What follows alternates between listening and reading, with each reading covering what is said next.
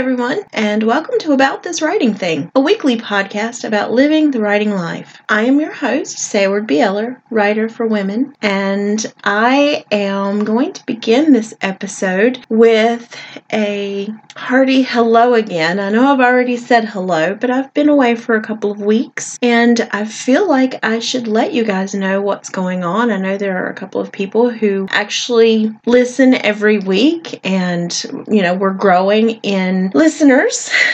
Thank you so much for coming back. But I feel like I should explain to you a little bit about what's been going on with me and why I haven't been as consistent as I should be with this podcast. This year has been a little bit trying for a dear friend of mine. She had a a surgery that is akin to open heart surgery in March, and I took care of her from April 8th until sometime in June, I believe. It was May or I think it was June. I took care of her for about 10 weeks because she doesn't really have a huge support system here of eh, where we live, of course, because everyone has their own lives and I told her that I would be happy to take care of her. We've known one another for a long time. We're really good friends and I would want someone to do the same thing for me. So, I helped her during that difficult time. And then again in October, she went to the doctor. She thought she had something simple like appendicitis, but it turns out that she had something much more serious. She had to have another surgery, and I have been taking care of her for the last, I think it's been about a month now. And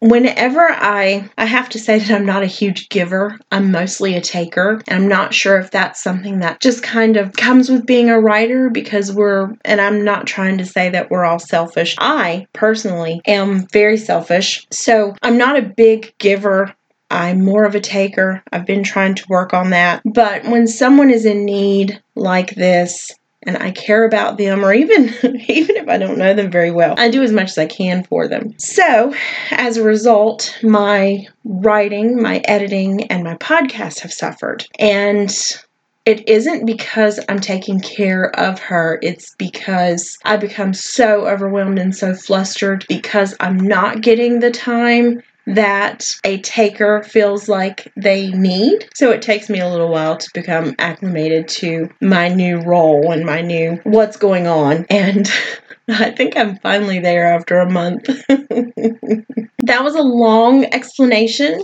and I do apologize for taking up so much time explaining that. But I have been away for so long, and I am two weeks late. I'm two episodes behind because I have been trying to get back to to finding some sort of normalcy even while I'm taking care of my friend. She is going to be leaving in the next couple of weeks to go and stay with family because she has a larger support system. So my life will return back to normal. But until then, I hope you'll understand if I fail again.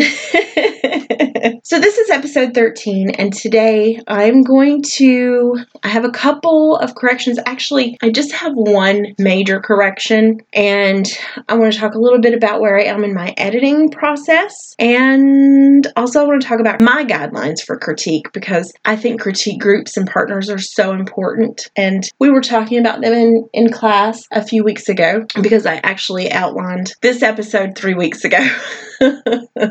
but we were talking about critique partners and our rules for critique. But in the writing world, I don't really like to say that there are rules. There are guidelines, and some of them are really great guidelines, and then others, just like with guidelines, you can disregard them. But what I'm going to talk about today are my guidelines for critiquing that I do not stray from because I think it's so very important, especially when you're working with new writers. Well, when you're working with any writer, because this is their baby, this is something that they've labored over. I think you have to take some care with you. You can't just be cavalier and say the first thing that comes to your mind because sometimes the first thing that comes to our minds isn't very nice. I can't tell you how many times I've been reading and reading something and I've thought, oh my gosh, what am I doing reading this? What, what is this person doing? But then you have to take a step back and you have to say, okay, this is this person's level. This is where they are. This is where you are. And you have to have that understanding that they are where you were five, ten, for me, 20, well, not even 20 years ago. Five years ago, I was a terrible writer. So,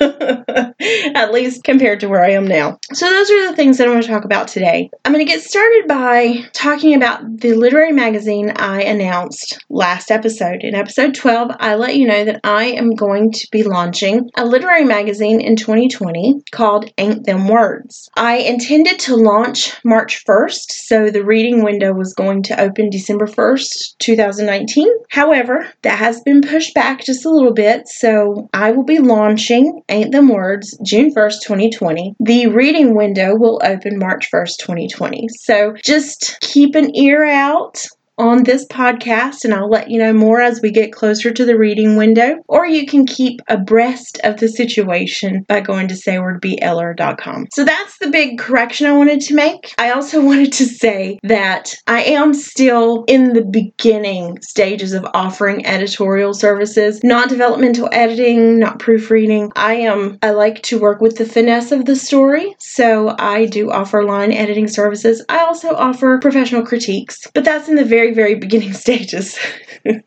so I've changed my tagline again. This is like, this blows my mind because I feel so inconsistent because I keep changing my tagline, but I think I'm in a place now where it's okay because I'm not quite to that point where everything needs to be concrete. So I'm not going to beat myself up about it. I'm just going to go with it.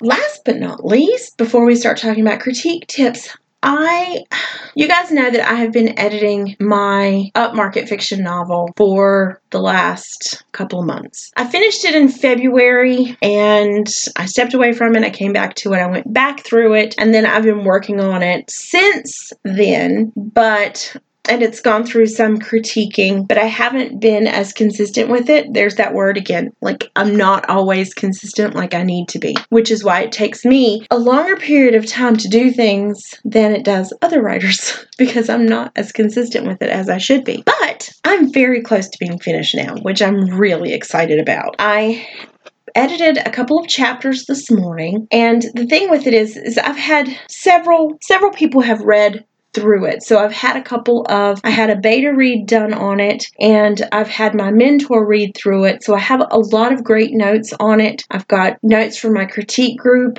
on the first six chapters, and I'm just going through now and I'm trying to get my final draft finished so that it can get to a point where it's ready for that final step before sending it off to agents. And this week I did have a little bit of a crisis. I thought, oh my gosh, why am I going to go the traditional route? Why am I even trying with the tr- traditional route? Because I've been listening to all of this, all of this noise about the traditional publishing system versus the indie publishing system. So I had a little bit of a crisis over my path. My path has always been to be traditionally published. That's been my goal. That's what I've been working toward all of these years. And I've just been I know writers listening are going to say, Oh, yeah, I've been there. I've been there so many times. But I just thought, gosh, what's the point? Why is someone going to look at my book when I can't even get engagement on Twitter? it's like I, I don't know. I've, it's just like this huge crisis, and my my friend and critique partner, Krista Harper. She's a romance author. She does the Swoon Worthy Book Club. If you haven't heard of it, check it out on Instagram. She's super smart. She is she is we're like night and day. She is like the super smart, the super organized and she she has all of her plans. She's a planner. And here I am. I'm just like, oh gosh, I listened to a podcast and I don't know what to do with my life anymore. And she's just like, calm down. You need to think about this. Don't freak out. It's really important to have somebody like that in our lives as writers because uh, sometimes, sometimes it's just, it's too much it's too much to think about on your own. So after I spoke with Krista, this that's her pen name. But after I spoke with her, she, um, I, I was like, okay, okay. And then I spoke with my husband and I was like, so I really need your help. Should I continue on this? And he didn't even let me finish. He was just like, yes. So You know, he's like, You've been working toward this. Just do it. Just do it. So I am just going to do it. I'm going to listen to my critique partner. I'm going to listen to my life partner. And I'm going to listen to my heart because ultimately this is even though even though there's all this noise and all of this all of these cons I think that the pros have to outweigh it. And I'm, I'm just going to go for it because I either traditionally publish and, and not have a breakout and possibly languish, or I self publish and I languish like I've been doing for the last 10 years. So I'm just going to go for it, guys.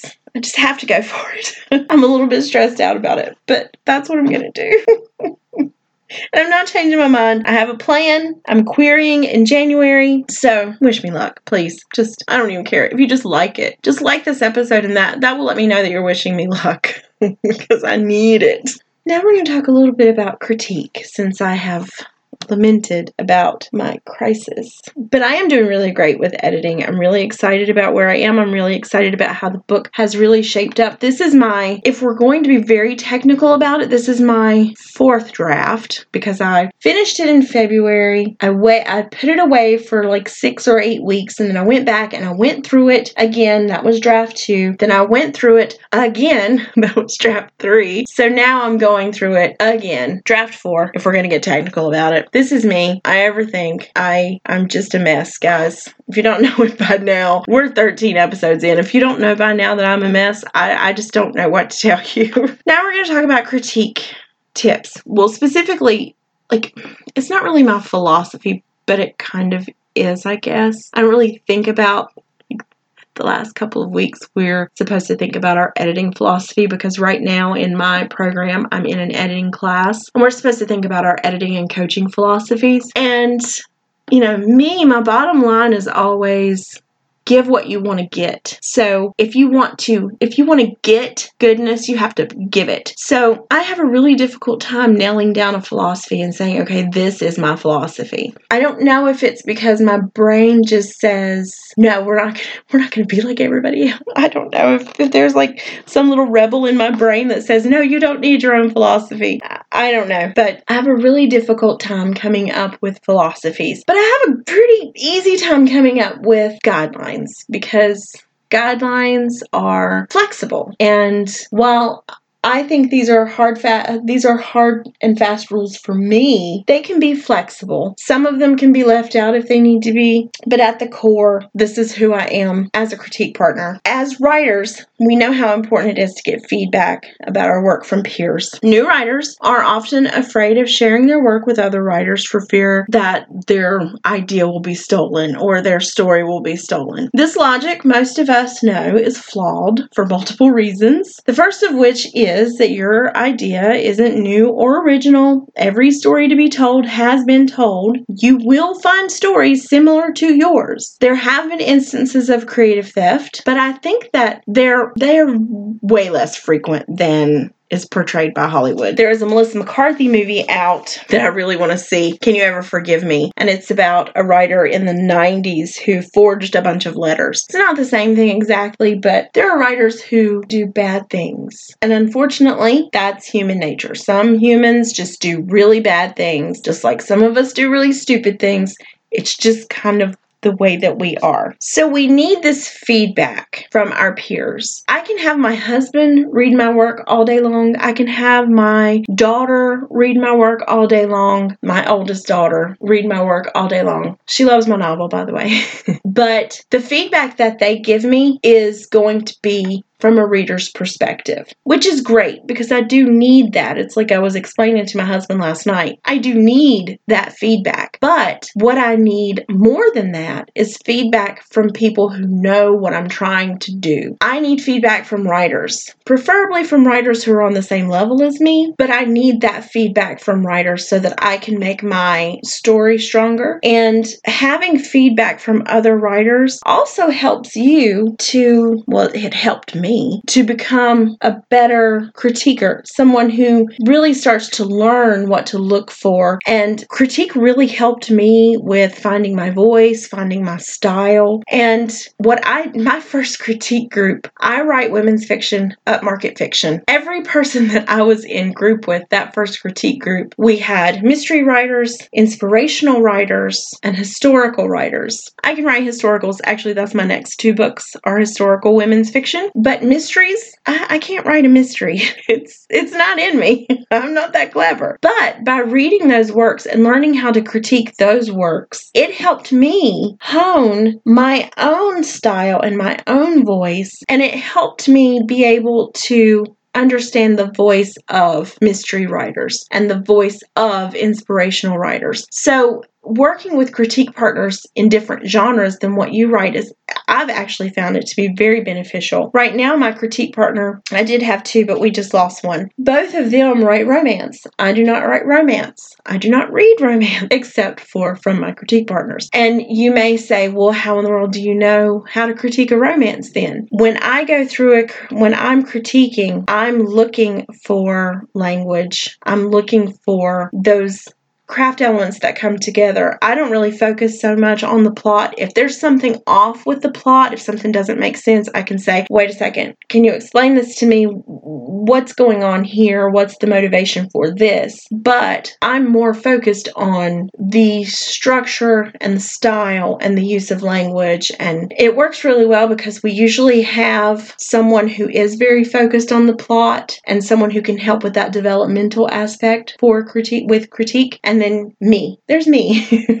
who does a more line by line. It's just my style. That's just what I do. So uh, I go more line by line, and I find things that are on that that that very sentence by sentence level. So in my years, I've been critiquing since 2013, and that's not a long time. I know people have been critiquing for 20 years. I know I'm still an infant when it comes to critique, but in my time as a critique partner, having critique partners, being in critique groups, working one on one in critique. These are the things that I have developed to make myself a better critique partner. I'm I try to be very encouraging. It doesn't work when you look at another writer and you say, This is trash. Thankfully, I've never ever had anyone look at me and say that because I don't know that I would be able to remain civil. I try to be very encouraging because this is someone's creation. The last thing that I want to do as a critique partner is tell them that their baby is ugly. I want to find the good parts and point those out so that it not only softens the sting of my critique, but it lets them know that they're not totally lacking in talent. the next thing I try to do is be kind. And this goes right back to, to my guideline number one. In the moments when I'm looking at my screen saying, I can't read another word, I have to remind myself that every true first draft is rough. And again, I'm not going to say how ugly that baby is. I'm going to tell them what they might do to make the lighting better so that their baby looks more attractive. the next thing I try to do, which we all do in critique, is make suggestions. You're not in a critique group to hear how brilliant you are. At least I'm not. It's always nice to receive really great feedback, but my reason for being in a critique group is for someone to tell me this is what's not working. You can tell me that I'm brilliant I'd love to hear that. But it's more important for me to find out what might need to be fixed in my story, what might need to be fixed with my character, what might need to be fixed with my conflict, because I don't write plot driven, I write character driven and conflict driven. So saying I liked it is no more acceptable than I didn't like it. You have to be specific, make suggestions. You also need to remain professional. Remember, we're not just buddies hanging out, reading one another's stuff. We are colleagues. I am reading your work, you are reading my work, and we are exchanging services to one another. So you have to always remain professional. I like to go line by line. It's personal preference, honestly, but I like to go line by line. And I've talked a little bit about that already. I just really like to, to take and break it down to where I'm looking at everything line by line by line. Then I take a step back and see how it all works together. And the line by line, I do my comments throughout. And then when I take a step back and see see how it all works together. That's the comment that I give at the end of the chapter or the end of the story, you know, whatever, whatever I'm looking at. I also like to be really thorough, which goes back to the line by line. That's by going line by line, I'm examining very thoroughly what is working with the piece, what's not working with the piece. So I like to be very thorough. It takes me hours to work through things sometimes. So you just have to like for me i just had to find what works for me and do it. And i think that every writer has to do that especially when we're critiquing when we're working in a critique group or with a critique partner we have to figure out what works between us thankfully i have found people that my style of critiquing they really enjoy it and you can look at their testimonials on my website because the the three testimonials that I have up are from critique partners, former critique partners and current critique partners. Another thing that I re- try to remember to do is to be patient. I lead a writers group here in my area and it's mostly beginning writers. They're very talented people and I adore them. But sometimes they're very self conscious because they know they don't have a lot of experience yet. I think for me, I just try to remember my own work from you know, 2012. I go back, I read it, I'm like, oh my gosh, this is absolutely horrible. But I would never want someone to say, oh my, other than me, because I can say it all day long. It sucks.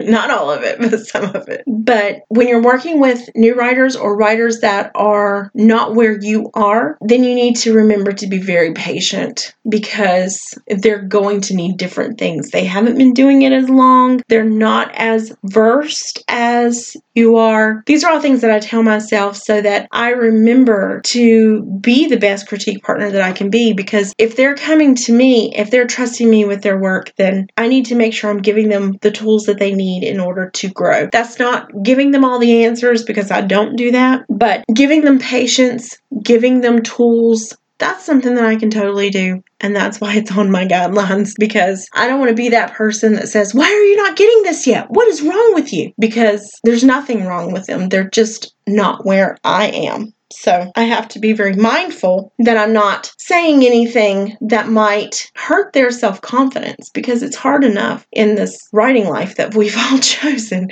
It's hard enough to keep your self confidence and not feel deflated all the time because we're rejected and rejected and rejected and rejected. So I don't want to be that person that's bringing somebody down. I also refrain from proofreading, and I'm getting a lot of flack for this in my MFA program, but don't, I'm not gonna I'm not going to be correcting your grammar. That's not what critique is for. Critique is to look at the story overall. It's to look at your characters overall. It is to look at your language usage. It is to look at those elements. You can get a proofreader before your book is published for the grammatical stuff. And my last, this one is actually a rule for me because I learned the hard way not to do this. Never, never, ever give an unsolicited critique. And I did this and I feel horrible about it. Uh, a woman, she's an Irish writer, and she had been marketing her book for weeks and weeks and weeks and weeks. I was looking forward to it. She released it, I read it, and I sent her a three page critique if I could go back in time and erase that from ever being sent out to her, I would because it was unprofessional and it was me assuming that my help was desired and it wasn't. So I have overstepped, and not only will this writer not be in my network, she'll never buy one of my books. And if she does, I'm sure she'll give me a one star review just to retaliate against my two star review, or it was a three. I usually don't review if I can't give at least three stars because I, I know how hard writers work. And maybe I'll go over this whole irritating thing where because we're writers, we should be giving five star reviews to everything. I'm not giving a five star review to everything, guys. I, I support you, but if your book isn't five star worthy, you don't get five stars. I'm sorry. but this this critique, this unsolicited critique, I should have never done it. And I feel horrible for having done it now. Now that I'm older and wiser in the field of, of writing, I understand that what I did was rude. It was absolutely rude. So that's my hard and fast rule is never, ever, ever, ever, ever give another unsolicited critique because maybe I really hurt her feelings by doing that. Something that she worked so hard on. And because I'm I was learning to critique and I was feeling really great about it and I imposed upon her what I thought she should have done better with her book as far as I read the whole thing, which I normally don't do, but it, it, it wasn't a horrible book. It wasn't a bad book. I just, I shouldn't have sent that critique. and I will not send an unsolicited critique ever again because I understand now what I didn't understand then. But that's my 10 guidelines for critiquing but those are my those are the things that i stick to because i want to make sure that i am being the best person the best human i guess that i can be the best writer that i can be. I just want to make sure that i'm not doing a disservice uh, for what it's worth that is all for this week. I've gone over a bit. I usually like to keep it around 15 or 18 minutes, and I know I am well over that. Thank you so much for sticking around. If you like this episode, please like it, share it. Please subscribe if you're on iTunes. You can listen to this podcast on Podbean. You can listen to it on iTunes. You can listen to it on iHeartRadio. And I do believe I'm going to be back up on SoundCloud soon. So just check that out. I'm also on Twitter at Writing Thing Pod is where you can find me. I have about five followers now.